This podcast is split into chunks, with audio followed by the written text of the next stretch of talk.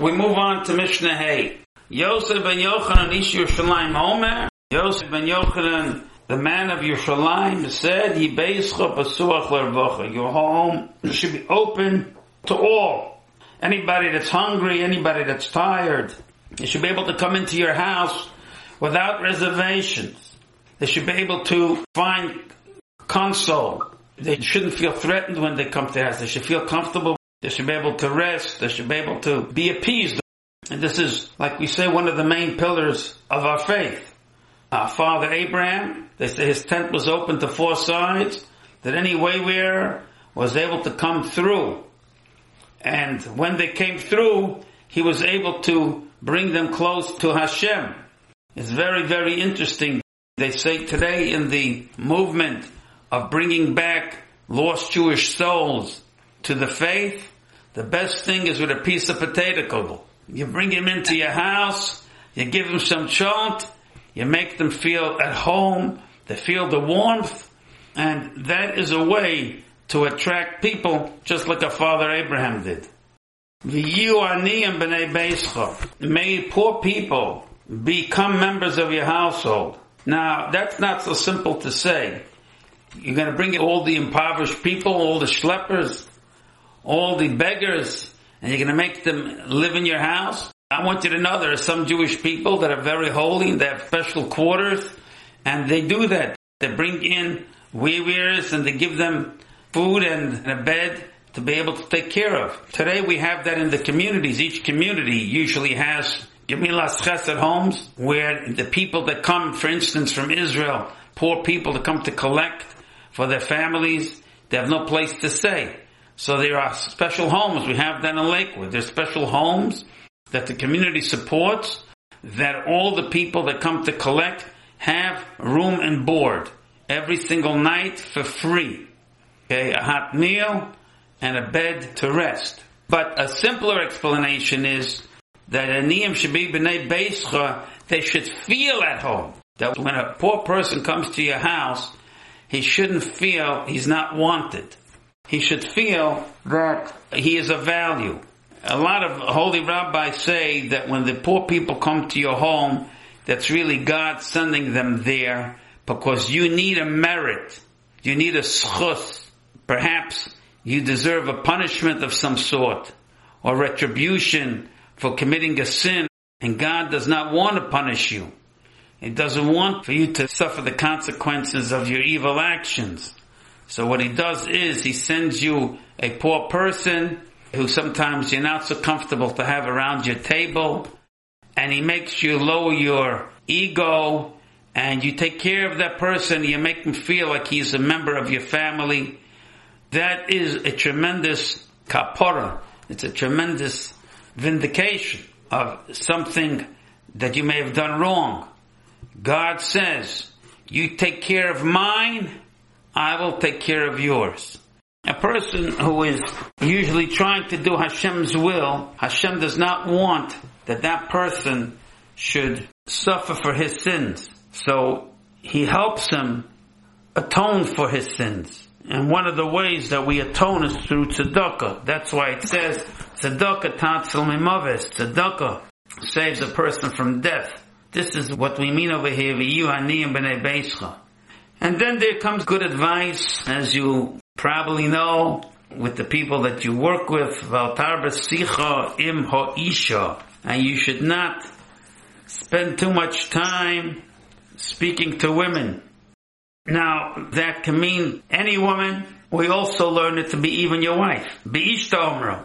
That what the rabbis were saying really was referring to not to talk too much with your wife and from that we could deduce a kal v'chomer, 100%, how much more so, be'eshas chavero, not to speak much with the wife of your friend.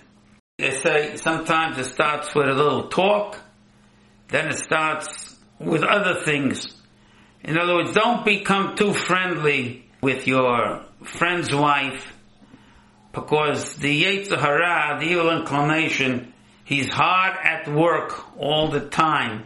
Therefore, we see holy Jews, they won't even hand money to a strange woman In other words, anything that has to do with something that's not your property, you should distance yourself from. And even from your wife, which is your property, you also need not overdo it.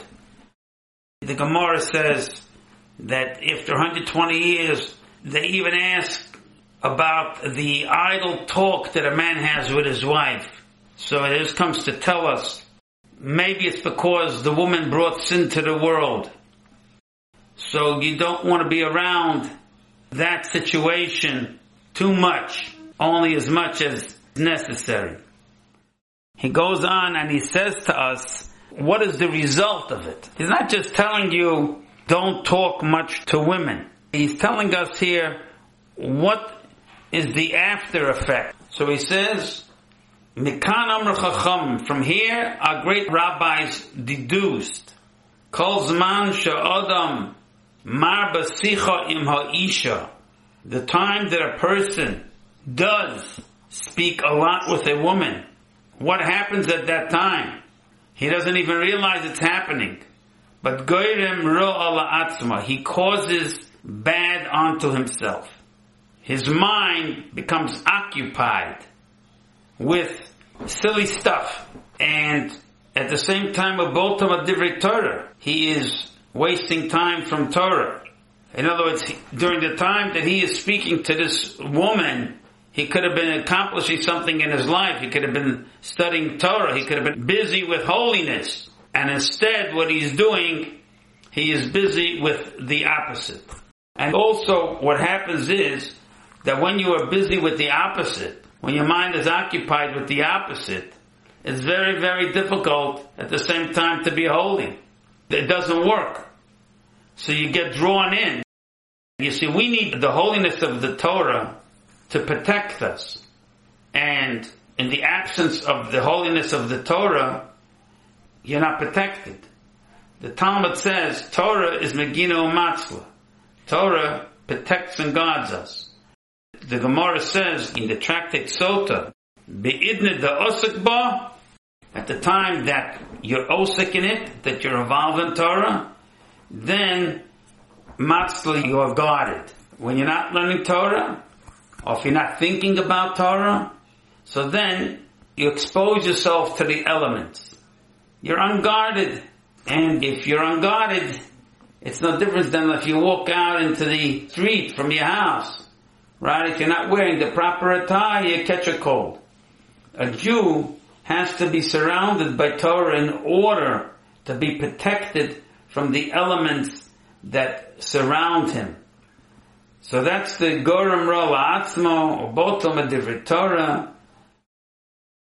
We have to understand that the outside environment has an effect on us. In other words, if you're not sidetracked by a woman, then you may not think about it. The Torah says, and we learned a lot out of that, we say it in Shema, Velosasuru, you should not follow Achra Levavchem after your heart, Vachreinechem, and after your eyes, Ashatim Zonim Achreim, which you are Zonim after them.